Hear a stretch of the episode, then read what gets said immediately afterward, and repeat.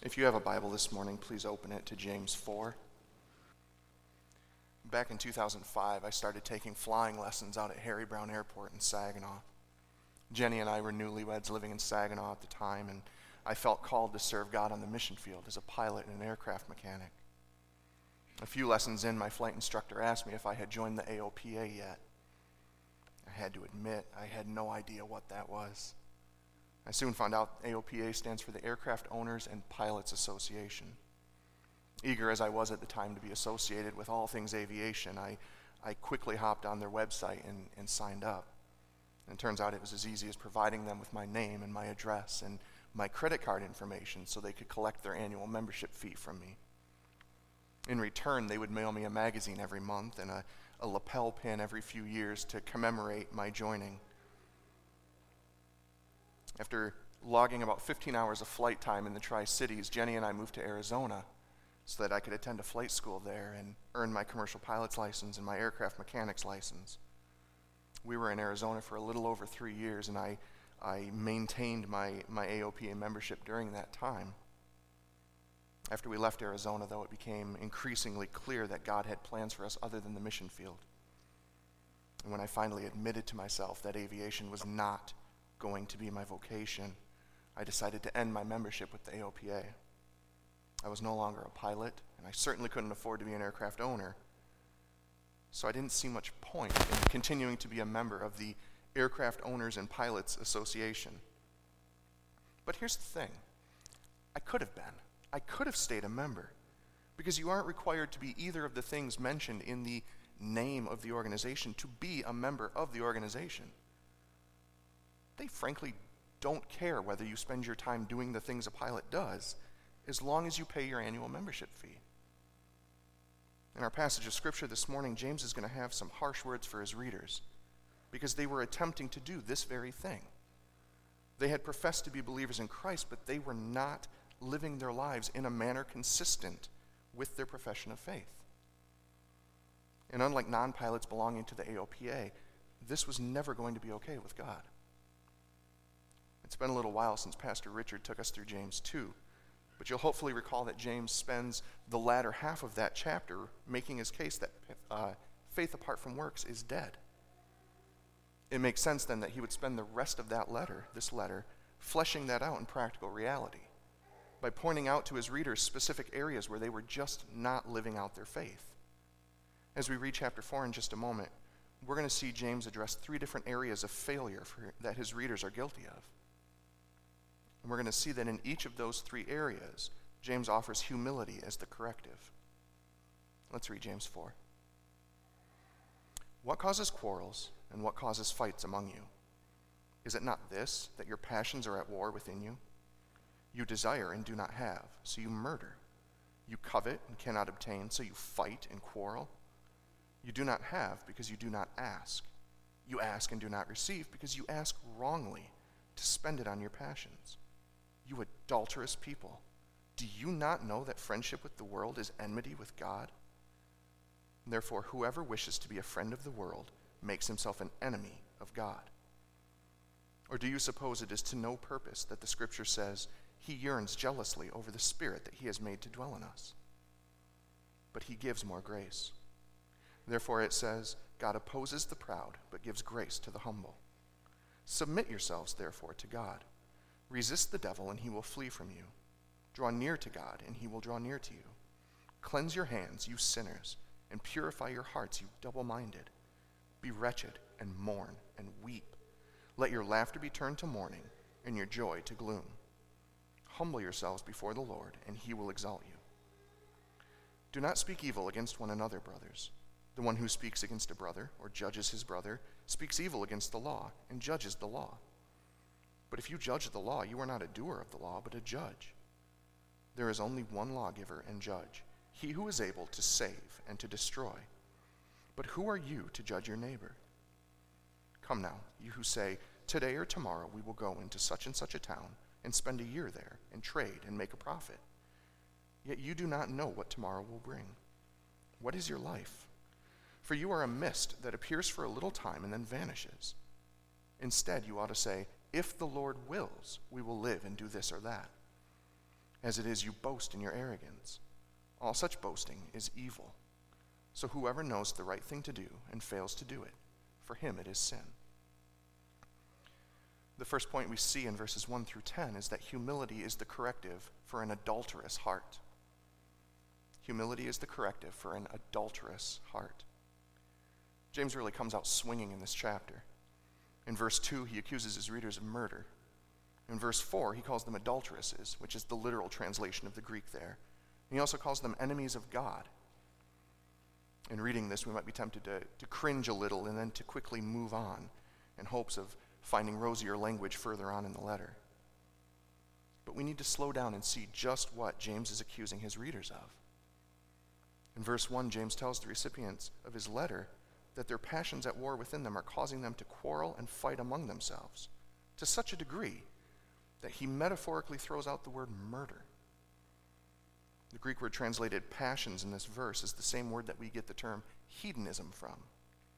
If that's not a familiar word for you, hedonism is the, the philosophy that pleasure, in the sense of satisfaction of desires, is the highest aim in life.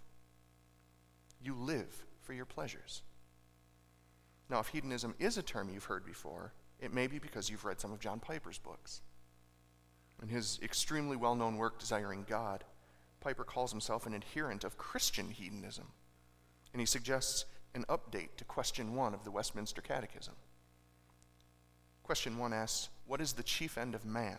I'm sure many of you could answer that word for word. The Catechism's answer, obviously, is man's chief end is to glorify God and to enjoy Him forever. Piper suggests the updated answer the chief end of man is to glorify God by enjoying Him forever. Piper spends the bulk of desiring God in explaining what he means by this, and he makes the assertion that God is most glorified in us when we are most satisfied in Him. My goal here isn't to give you an oral book report of desiring God, but to point out that pleasure in itself is not sin. Piper's idea is that we can rightly and truly seek pleasure in God is just a rehash of what we find in Scripture. Psalm 16:11 tells us, "You make known to me the path of life. In your presence there is fullness of joy. At your right hand are pleasures forevermore." Proverbs 10:23 tells us, "Doing wrong is like a joke to a fool, but wisdom is pleasure to a man of understanding." In Jeremiah 2:7, God tells the Israelites, I brought you into a plentiful land to enjoy its fruits and its good things. But when you came in, you defiled my land and made my heritage an abomination. And Paul tells Timothy in 1 Timothy 6:17, As for the rich in this present age, charge them not to be haughty, nor to set their hopes on the uncertainty of riches, but on God, who richly provides us with everything to enjoy. God is certainly not against us experiencing and even desiring pleasure, as long as the experience of that pleasure is in accord with His will, and it does not itself become a God to us.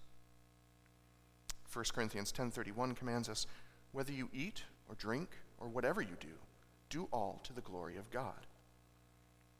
We cannot glorify God by desiring or pursuing pleasures that he forbids in his word. The thief may derive great pleasure from stealing, but God's word forbids stealing, so it cannot be done for his glory. And we cannot glorify God by giving to pleasure or to desires the place in our hearts and affections that rightly belong to God. I can't speak for any of the rest of you, but there are times when I am absolutely guilty of this. After a stressful day at work and a hectic evening at home, after the boys are in bed for the night, I finally have a little bit of time to do what I want to do. My work's done, the house is quiet, there's no distractions. It would be a great time to pray and to read Scripture. Too often, though, I choose to turn on Netflix instead. Spending time with God seems like it would take an effort, whereas watching Star Trek would be so much easier and more enjoyable. In those moments, pleasure in the form of entertainment has taken God's place in my affections. The USS Enterprise has become an idol to me. There is, this, is, this is nothing short of spiritual adultery. And it is what's happening in the house churches that James is writing to. Granted, they're not watching Star Trek, it's not on ancient Netflix. but they're making their desires for pleasure into their gods to such an extent that they're fighting and causing divisions among themselves as a result. And James rightly calls them adulteresses in verse 4. And just prior to that, in verses 2 and 3, James lists two more symptoms of the problem. He says they don't have because they don't ask, which is prayerlessness. And then he says they ask and don't receive because they ask with wrong motives, which is either ignorance of or an outright rejection of God's will. So they're either not asking God for things at all, or else they're asking for things to satisfy their desires rather than to glorify God. Both are sinful. James goes on in verse 4 and says, basically, Look, you're so in love with your worldly pleasures that you've made yourselves enemies of God. We see this over and over in the Old Testament, right? The Israelites pledge fidelity to God, and then they, they turn away to other gods at every opportunity, to the point that you get to feeling like a, a forehead slap is the, the proper response to reading the Old Testament sometimes. In verse 5, James gives us sort of a summary of the entire Old Testament rather than a direct quote from a portion of Scripture when he says, He yearns jealously over the Spirit that He has made to dwell in us. James then in verse 6 quotes Proverbs 3:34. God opposes the proud but gives grace to the humble as a segue to the corrective for their spiritual adultery. Then in verses 7 through 10, he fires off 10 commands, the last of which is Humble yourselves before the Lord, and he will exalt you. Because he bookends this list of commands with the concept of humility, first in verse 6 and then again in verse 10. It's plain that James intends the first nine commands here to show what humility before the Lord looks like. The first command is submit yourselves, therefore, to God. Submit is a bit of a dirty word in our society, and it's one that Scripture di- doesn't shy away from using.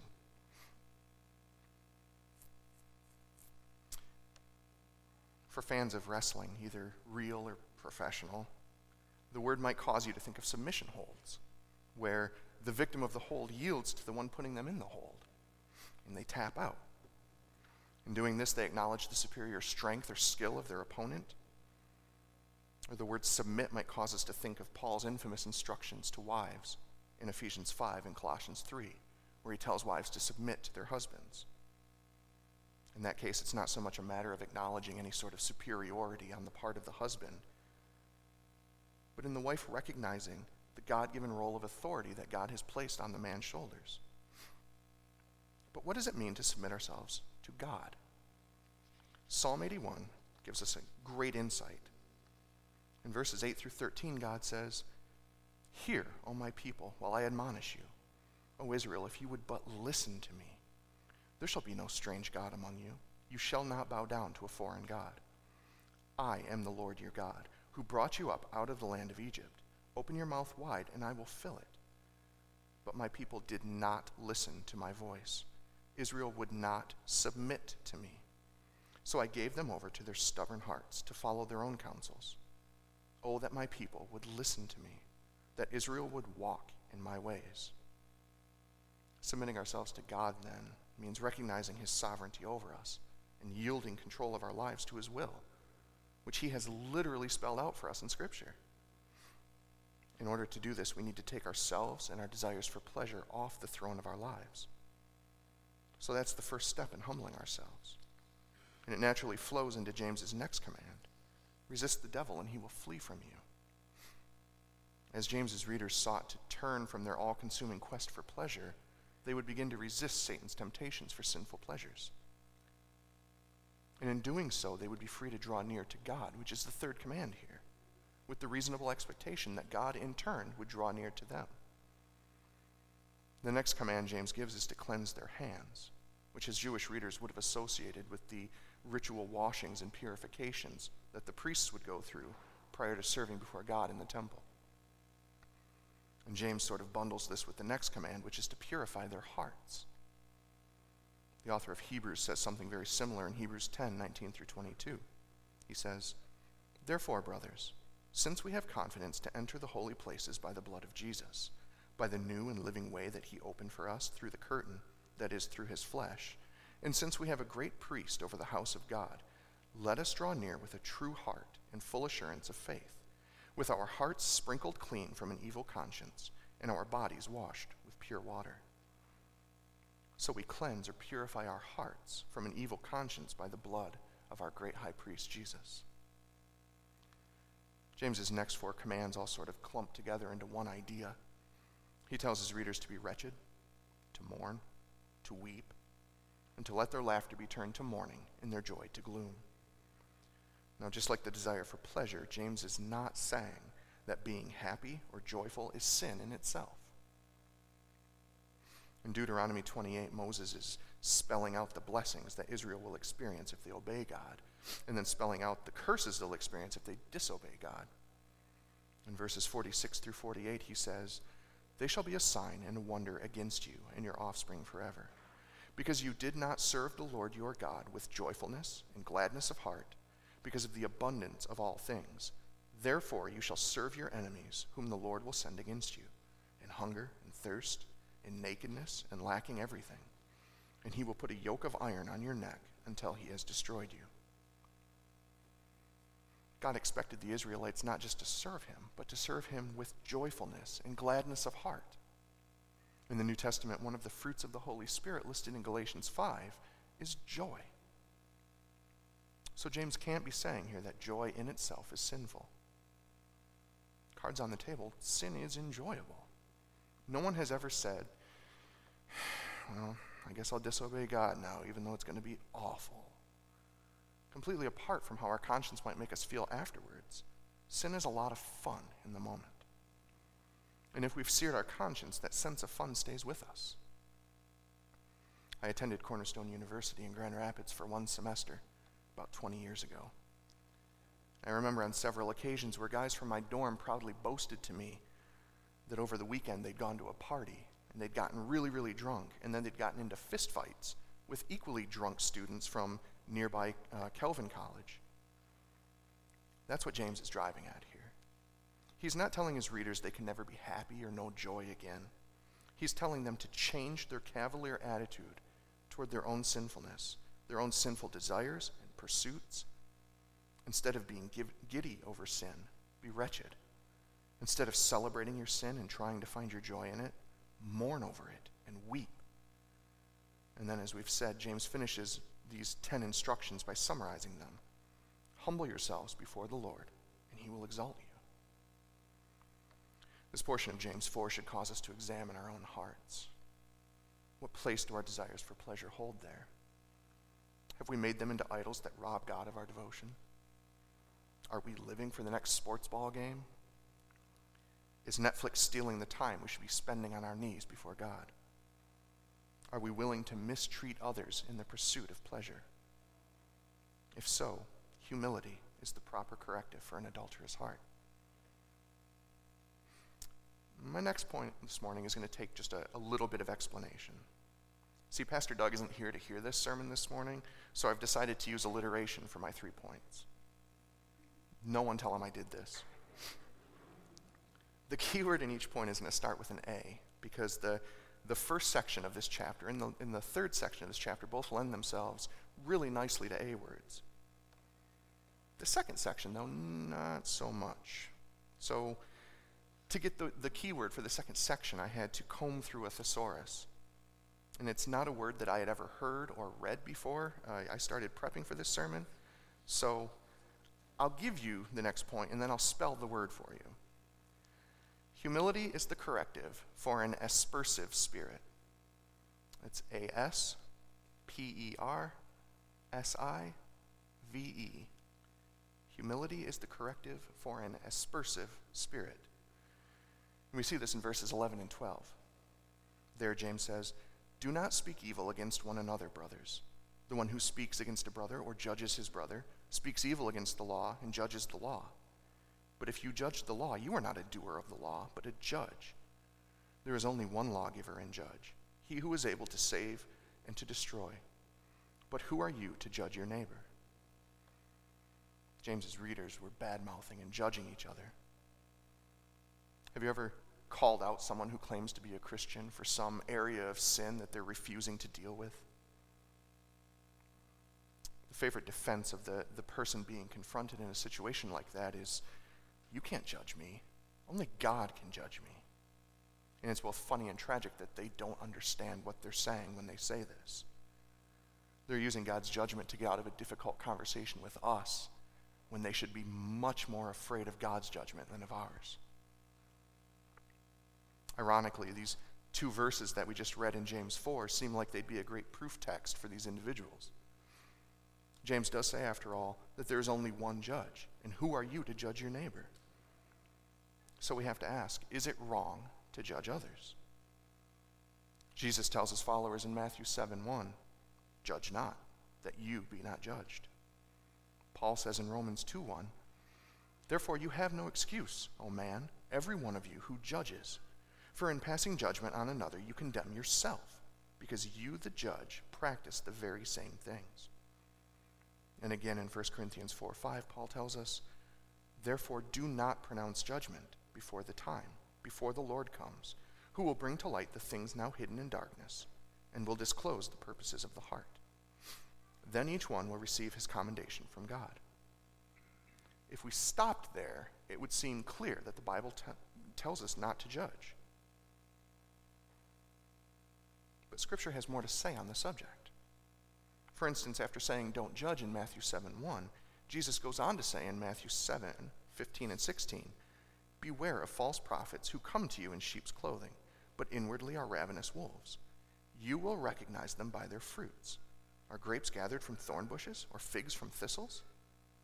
So clearly, we're to judge prophets by their fruits to determine whether they're false. Jesus also says in John 7:24, "Do not judge by appearances, but judge with right judgment." So is the Bible contradicting itself, telling us both to judge and not to judge? Of course not. Scripture does not forbid judging others, but rather what it forbids is a spirit of judgmentalism, which is critical of everyone and everything and seeks to bring others down through censure. It's the spirit that strives to find fault with a brother or sister in Christ and then share those faults with anyone who will listen to them. I was at a barbecue last weekend. I saw so and so drinking a beer. I don't know why they even bother coming to church. They're clearly not Christians. Can you believe so and so doesn't like Trump? They must just love murdering babies. They're earning their place in hell. Oh boy. So and so is actually wearing a mask in public. Like that's going to stop anyone from getting COVID. I should confront them and show them how foolish they're being. Ignorant sheeple. I just saw so and so, and they're out in public without a mask on. I guess they don't care that they're jeopardizing everyone else's health. They might as well just go around stabbing old people. That's judgmentalism. That's what's condemned here. James says the one who does this actually judges the law. And we can understand his use of law here to refer to the law of love. When asked what was the greatest commandment in the Old Testament law, Jesus answered, Love the Lord your God and love your neighbor as yourself, because those two commands summarize the entire law. When we speak evil of our brother or sister, we are rejecting that law as though it's not worth following. That's how we judge the law, effectively putting ourselves above the law. And if we put ourselves above the law, whether we realize it or not, we're also putting ourselves above the law giver, he who is able to save and to destroy. It's pride that causes us to think we know better than our brother. It's pride that causes us to think we are better than our brother. And it's pride that causes us to turn a judgmental eye on our neighbors on our brothers and our sisters and to speak evil of them as we pull them down to lift ourselves up. Philippians 2 3 tells us, Do nothing from selfish ambition or conceit, but in humility count others more significant than yourselves. The NIV renders it just a little bit differently. It says, Do nothing out of selfish ambition or vain conceit. Rather, in humility, value others above yourselves if we truly do this, if we truly value others more than ourselves, we'll no longer be tempted to think that we're better than anyone else or to speak ill of others. Because humility is the corrective for an aspersive spirit. Finally, this morning, we see in verses 13 through 17 of James 4 that humility is the corrective for an arrogant mindset. Humility is the corrective for an arrogant mindset. James addresses this last part of chapter 4 to merchants and traders who traveled around from place to place to do their buying and selling, and so to make a profit. Just like with pleasure and joy and judging, we need to understand that James is not saying it's sinful to make money or even to have a five year plan for our chosen career path. What James is condemning here is the making of our plans without regard for the will of God. It's arrogant to lay out our five year plan for becoming upper management in our company without carefully and earnestly seeking God's will for our lives. It may be that God has a five year use for you right in the position you're currently in. Or it may be that God is going to end your time with your organization tomorrow through layoffs and downsizing. Or God may take you home to glory next Thursday. The point is, we just don't know.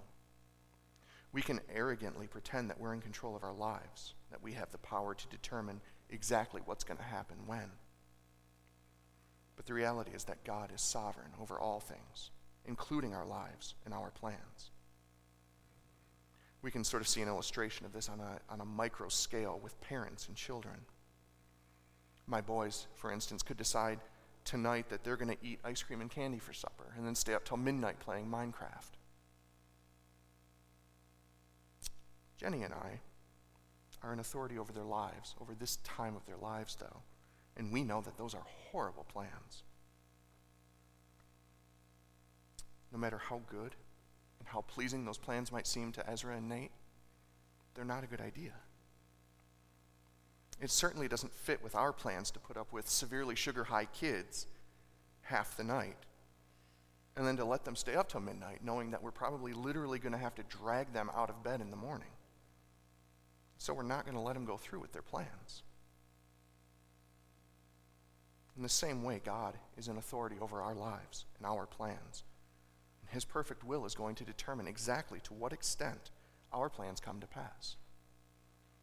Scripture repeatedly declares God's sovereignty. In Ephesians 1:11, for instance, Paul says, "In him we have obtained an inheritance, having been predestined according to the purpose of him who works all things according to the counsel of his will." Lamentations 3:37 and 38 say, "Who has spoken and it came to pass, unless the Lord has commanded it? Is it not from the mouth of the most high that good and bad come?" So it is rank arrogance to believe that we are in control of our futures, and it is ultimately a rejection of God's rule of our lives to make our plans without seeking his will. Humility is the corrective for an arrogant mindset. Paul gives us some words of wisdom in Romans 12, 1 through 3, that serve as a, a concise summary of what James has said in our passage this morning. Paul says, I appeal to you, therefore, brothers, by the mercies of God, to present your bodies as a living sacrifice, holy and acceptable to God, which is your spiritual worship. Do not be conformed to this world, but be transformed by the renewal of your mind, that by testing you may discern what is the will of God, what is good and acceptable and perfect. For by the grace given to me, I say to everyone among you not to think of himself more highly than he ought to think, but to think with sober judgment, each according to the measure of faith that God has assigned. Presenting our, our bodies as a sacrifice to God and discerning the will of God and not thinking too highly of ourselves are all in keeping with James's instructions to humble ourselves, that we would keep ourselves far from adulterous hearts, and from aspersive spirits, and from arrogant mindsets. Let's pray. Oh, Father, that we might pursue, zealously pursue humility before you. Father, that it might be a defining characteristic of who we are, a, a crucial part of our character, God. That we would submit to you, that we would draw near to you. Father, that we would strive to be fully obedient in all areas of our lives to the law of love. That we would love you as we should, God, yielding to your sovereign control of our lives. And that we would love our neighbor as ourselves, God. Father, be glorified in this as in all things.